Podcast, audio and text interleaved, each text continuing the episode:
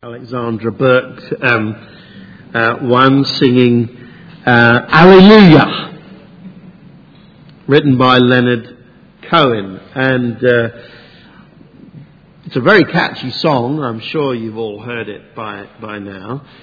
But it, of course, it, it fascinated me. It caught my attention partly because it has that very biblical word in it so prominently, the word Alleluia. I felt I could praise the Lord singing that um, uh, uh, that chorus. I thought I'd better, though, have a little look at what the song is really all about. I noticed when I start, when I looked at the lyrics that it is exploring some biblical themes. It talks about King David. I heard there was a secret chord that David played and it pleased the Lord. It's clearly alluding to King David there, who, uh, as a young man in particular, was uh, employed by Saul to play music uh, to keep Saul from going completely insane. The rest of the song, I have to say, is distinctly confusing if you've tried to uh, understand it. But uh, here's my best effort to try to uh, interpret it, part, partly from Leonard Cohen's own, own lips. The internet's a wonderful thing. The song Alleluia is really a commentary on life.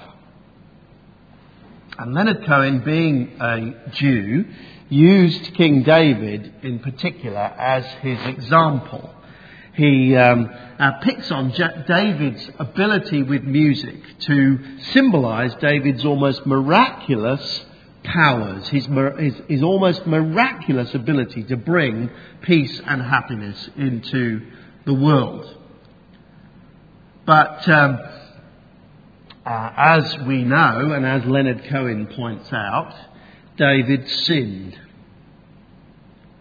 He committed adultery with Bathsheba when he saw her bathing on the roof, or as the song goes, Your faith was strong, but you needed proof. You saw her bathing on the roof. Her beauty and the moonlight overthrew you.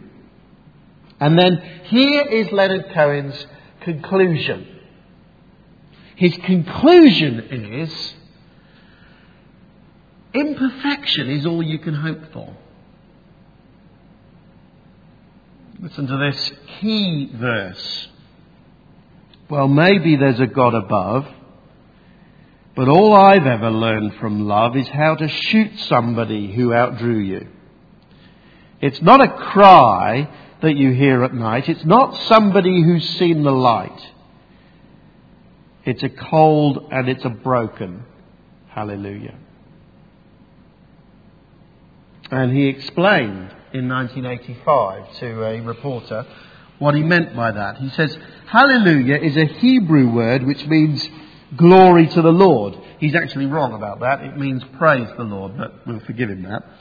The song, he says, explains that many kinds of hallelujahs do exist. I say all the perfect and the broken hallelujahs have an equal value.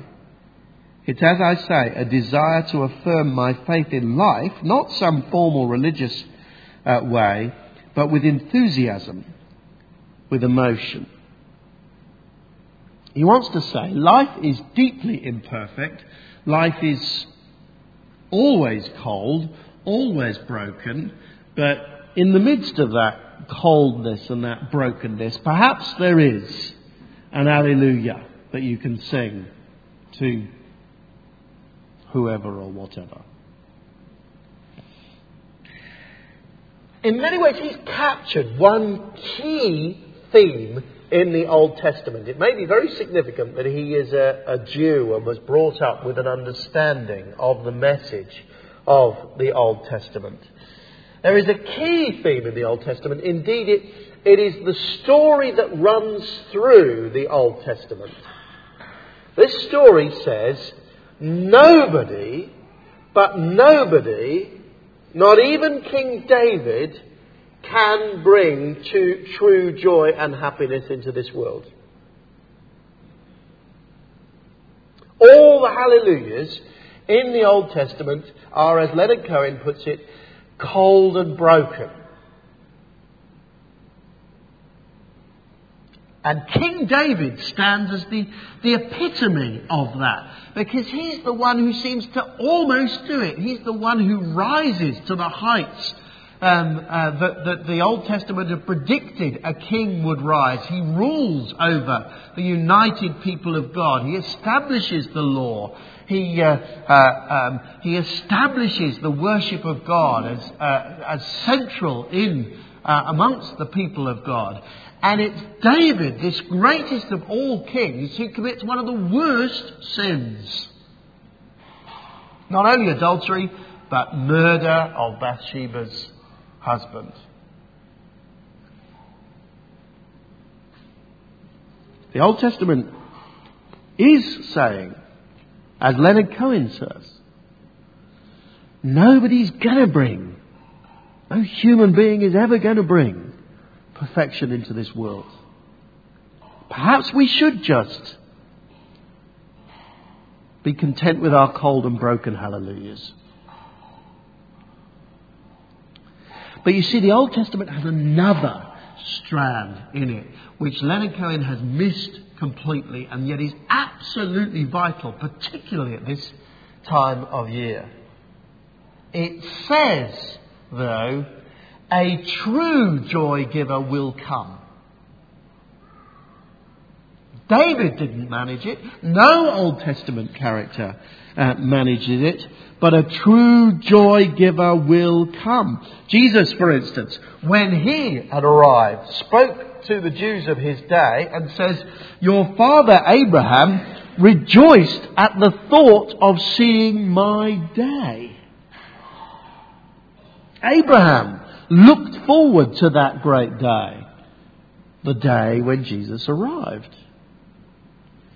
Or King David himself in Psalm 16 says, My heart is glad, my tongue rejoices, my body also will live in hope. There is a future hope in David's heart.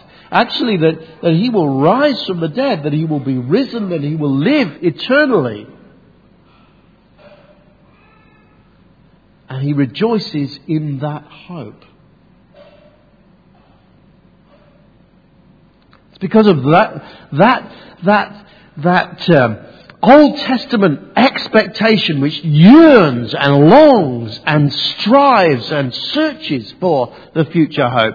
It's because of all that built up, uh, pent up desire that that Mary's song, the Magnificat, at the beginning of Luke's Gospel is so magnificent because she says, My soul glorifies the Lord, my spirit rejoices in God my Saviour because Jesus is coming.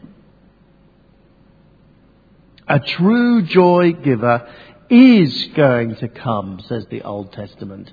And the New Testament said, it has, that day has come. He has come in Jesus Christ.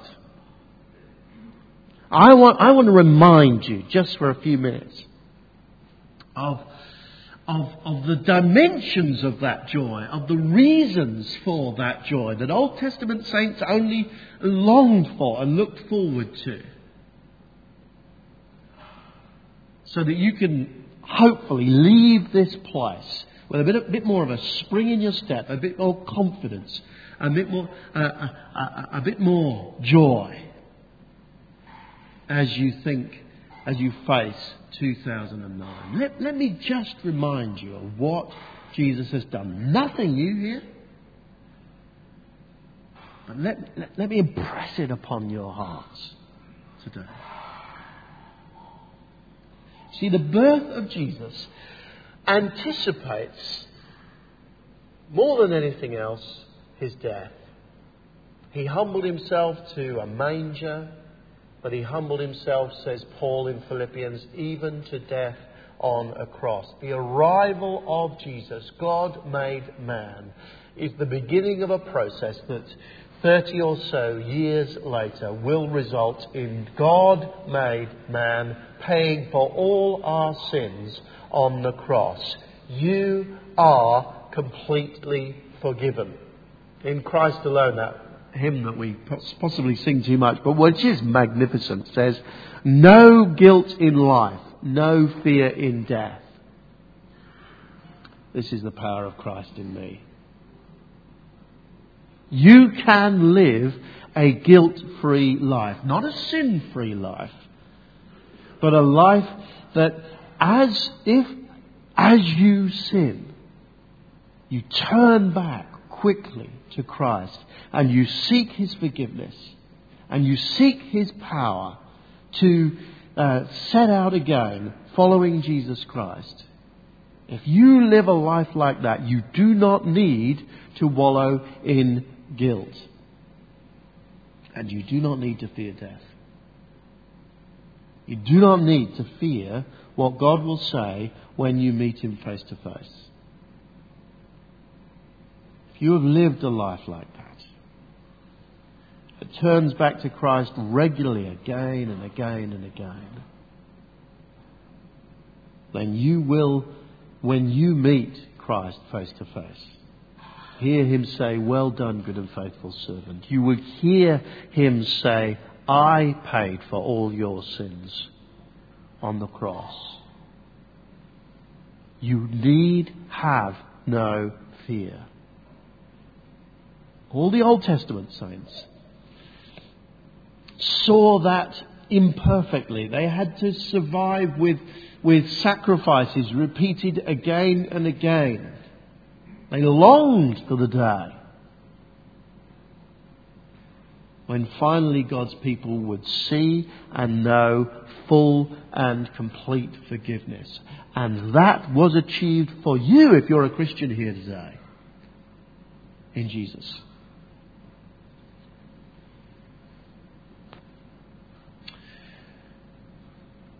I wonder how many of us, when we thought a little earlier about what we regret or what we mourn in 2008, thought about our own sins. I did. And they're painful, aren't they? It's painful to be reminded of how wayward our heart is so often, how easily we go astray. And we must be honest, sometimes there are lingering, ongoing consequences of our sins that will cause us continued, ongoing pain. But let me lodge this clearly in your mind. There is no ongoing punishment for your sins. If you're a Christian and you have sought God's forgiveness, there is no punishment in the sense of God requiring a penalty to be paid by you. There cannot be. God will not punish sins twice, and He punished, He paid the penalty for your sin in Christ's body on the cross. That doesn't mean to say that there may, be, that may not be ongoing, uncomfortable um, consequences of your sin. But the, the New Testament describes those consequences as God's discipline for us. He's treating us like, like he, uh, uh, uh, he is a father and he's treating us like children. He is not saying, you must pay the price for that. He's saying, you need to learn some lessons, dear child. And the only way I can do it sometimes is through some painful consequences of your sins. But I'm not making you pay the penalty. Jesus paid that penalty. I'm training you. I'm disciplining you. No discipline is easy at the time. It is uncomfortable says the writer to the Hebrews. But it is not making you pay for your crimes. It is God helping you to grow as a believer.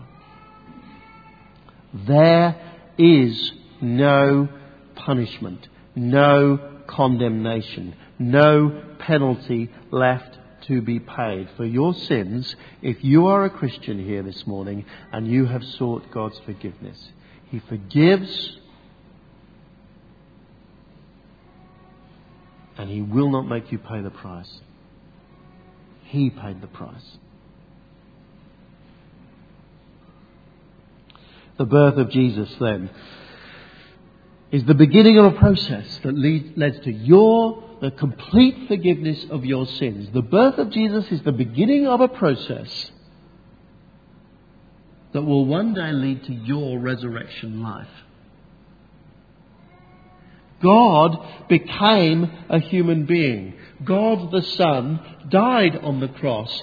And now, God the Son, this human being, on the third day, rose from the dead.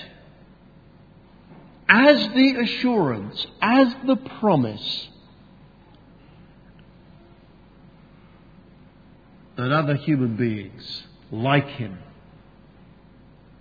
you and I, will also rise from the dead, will also enjoy resurrection life. Some of us here, probably a large proportion of us here, have ailing bodies. Sometimes it's in trivial things like colds and snuffles of Christmas. Sometimes it's in major things that make life deeply uncomfortable and, to be honest, every day remind us that our body is heading for death.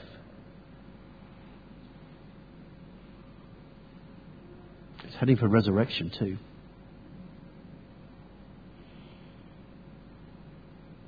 Heading for a new bodily existence in which we will be liberated from our bondage to decay, in which we will live a new physical life, no longer impeded by the curse of death. Jesus began that process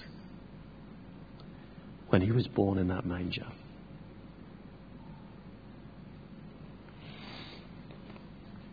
The New Testament says several, some other things that started to become concrete at the birth of Jesus as well. The birth of Jesus stands as the promise of God's absolute faithfulness that's all over the place. For instance, in, the, in, Luke's Gospel at the beginning, when, when Mary and then Zechariah speak of God's faithfulness to his promises to his people. God had promised that a joy giver would come, and God kept his word in Jesus. That faithfulness of God is extraordinary when you, put, when you, when you plot it through the, through the New Testament. The New Testament makes extraordinary, strong statements about God's faithfulness to his people. Let, let, me, let me just remind you of one of the strongest ones. God turns every single circumstance that we ever have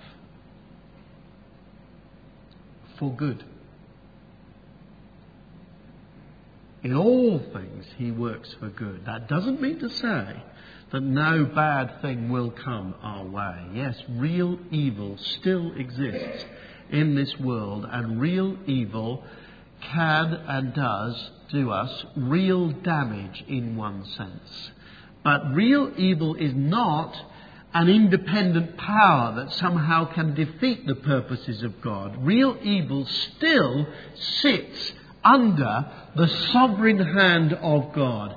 And God takes even real evil and molds it in his hands.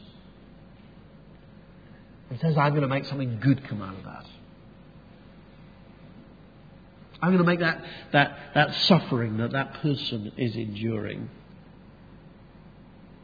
also create in them wonderful, peaceful resilience so that they shine the glory of Jesus through that difficult, uh, that difficult circumstance. I'm going to take that deep, crushing disappointment that that person is going to have to endure. And I'm going to shape it and mold it in their hand, in my hands, in their life. So that out of it comes a bright confidence in our eternal future that just couldn't have shone in that way unless they'd had to endure that difficulty and suffering. Jesus is a, the arrival of Jesus is a mark of God's complete faithfulness, and the Bible says that that complete faithfulness for His people goes down to the tiniest detail. Everything is used for our ultimate good. Now, let's not be superficial about that. Doesn't mean to say that there will be nothing painful that ever happens to us. We know that is not true, and the Bible never claims it. And it doesn't mean to say that our superficial ideas of what is good for us will be pandered to either. Um, uh, Paul goes on in, in Romans 8 in the very next verse, after saying that all things work together for the good of those who love him, to say that that good is that we would be conformed to the likeness of Christ. Let's be clear about that. That is God's project in our lives. Not always our project in our lives, but it is God's project in our lives to conform us to the likeness of Christ. And that is not always going to be easy. It doesn't always lift the gloom of a difficulty that may, may, may come our way. Far from it. Sometimes it will be hard fought over many years. And 2009, who knows, maybe just a small step in that big process. But it is a real good that God is creating in your life. Real positive good.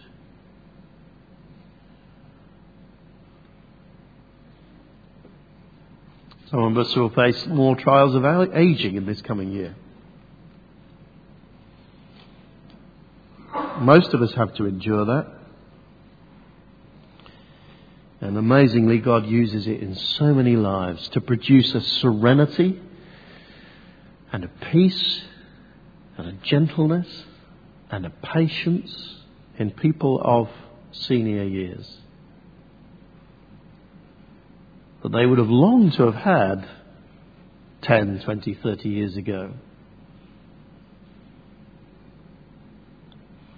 It's only the difficult process of aging that has been used by God to create that. Some of us will face trials in family.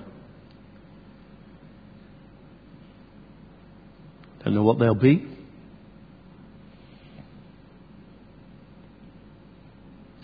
It's only as we sometimes endure real difficulty in human relationships that we find a sweetness in our relationship with Jesus Christ.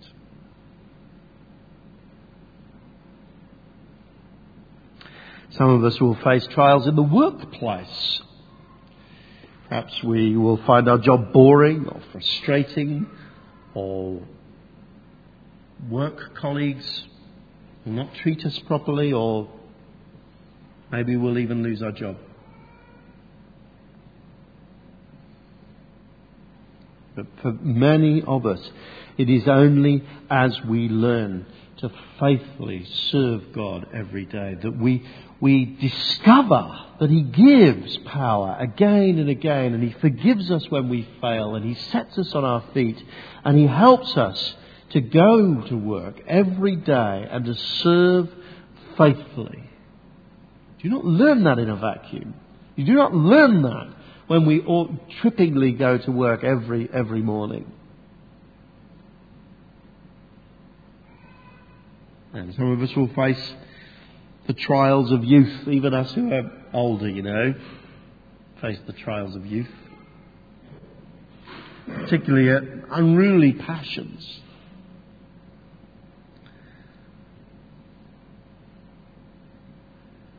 God is not unwise, you know. He trains us and helps us to be self controlled, to be disciplined, to treat other people appropriately through those difficult young days.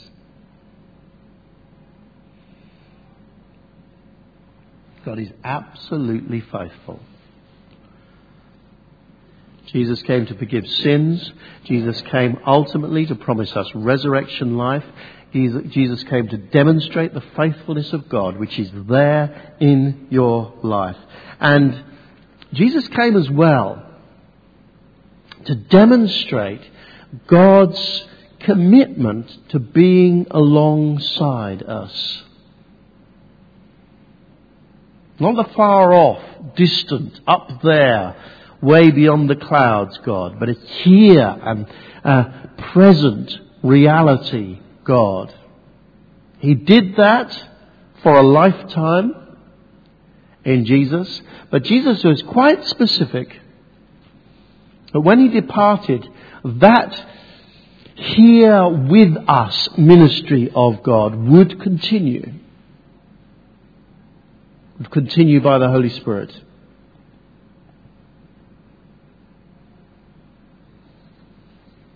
The Holy Spirit was not poured out in, its, uh, in, in, in his fullness until Jesus had come and begun now a new moment in history in which God is alongside his people. The Apostle Paul in Romans 5 5 speaks of our future hope, and then he says this Hope does not disappoint us because God has poured out his love into our hearts by the Holy Spirit, whom he has given us. You see, God just didn't just tell us certain truths. He didn't just say, Your sins are forgiven, you're promised resurrection life, you are promised that uh, I promise you that in all things I work for your good. He also knew that there is a hardness in our heart, a rebellion in our heart that needed to be dealt with personally by Him. And so He said, I'm going to send my Holy Spirit to help you to, to feel those things, to know those things deep in your heart as well.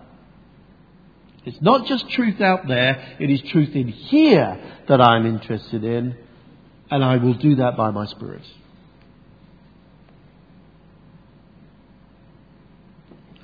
Let me, let me say, that is not necessarily easy.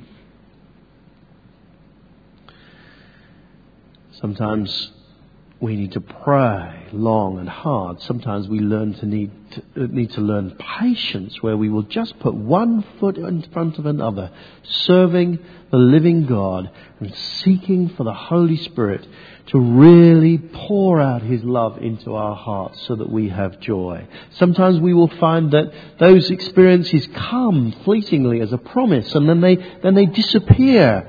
And uh, once again, we are, we are struggling and it is hard and it is tough. But God's commitment is to be alongside you. He began it in Jesus. He continues it in His Holy Spirit. He is committed to you knowing how wide and long and high and deep is His love. Not just up there, but in there.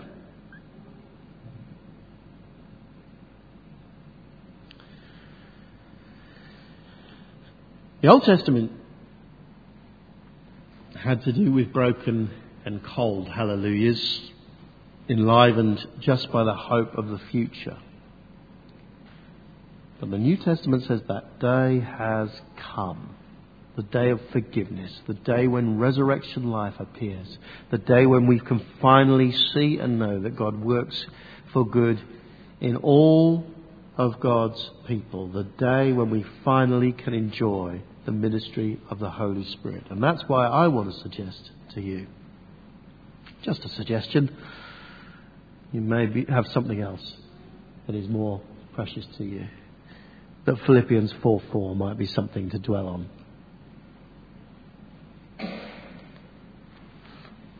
Rejoice in the Lord always. I say it again. Rejoice. This is not some superficial um, uh, quip of a bit of advice that Paul attacks on at the end, um, like uh, uh, that song "Always Look on the Bright Side of Life" or, or something like that. It really is not. This is the Apostle Paul languishing in prison, facing potential death, having faced enormous troubles and difficulties, and having come through that fire with a sense of joy that is very deep, very profound, and that he wants these people to share with him. Rejoice in the Lord, he says, always. I think that's very significant. In other words, it's our, it's our being in the Lord. It's our relationship with Jesus Christ. It's the fact that we have been, uh, become the body of Jesus. It's the fact that we are united with Jesus now.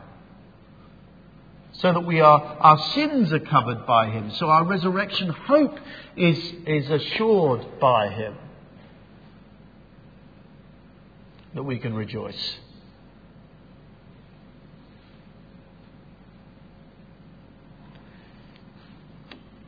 He knows that that sort of joy is hard won. I, I have to say, it's more common in those in the last few years of their life than in the first few.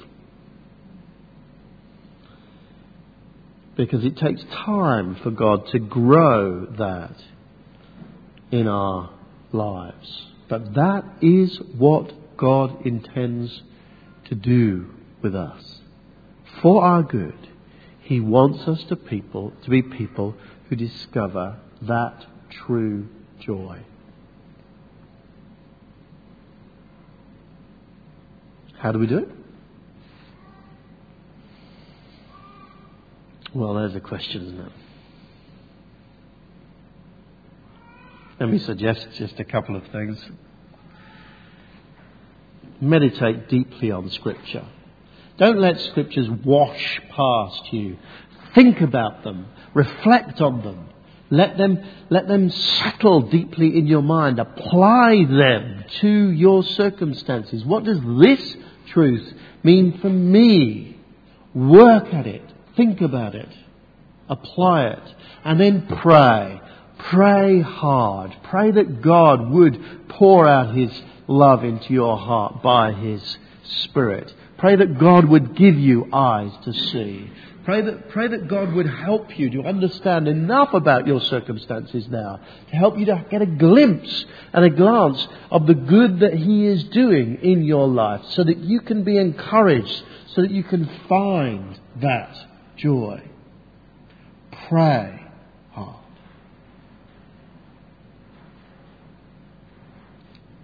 and learn to think as every life event comes your way. Learn to think beyond the joy and the trial of that life event to something deeper. What good can this life event bring into my life?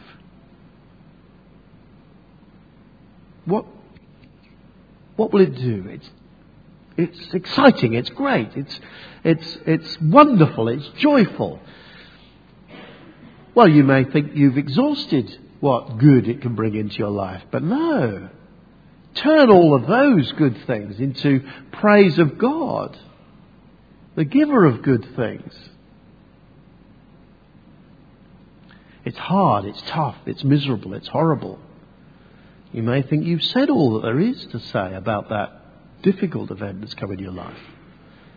But no, it's going to be turned by God into something good in me. I want to see what that is and I want to grasp it and I want to, I want to hang on to it.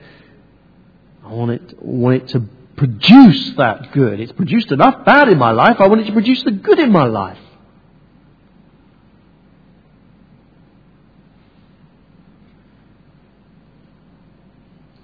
Couple of examples from Philippians 4, just to finish. Paul had his own credit crunch.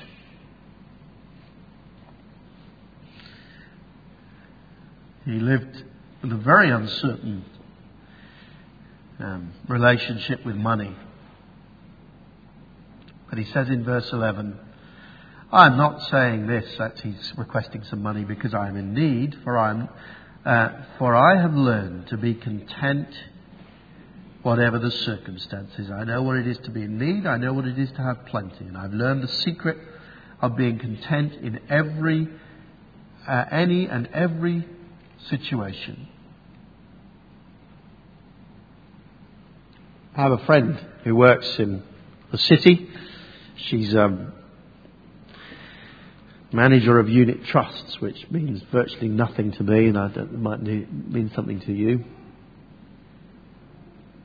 But uh, she was telling me that, uh, telling Judy and I that that she's living, uh, she's now meeting very frightened, very anxious, very upset people every day in the financial institutions. And she's not. She's a Christian. And she says to them, Did you put all your trust in this? Do you think that it could never fall apart? I didn't.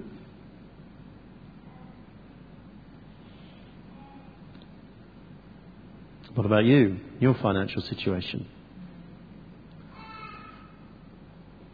Will you shine the light of Jesus and find contentment, whatever?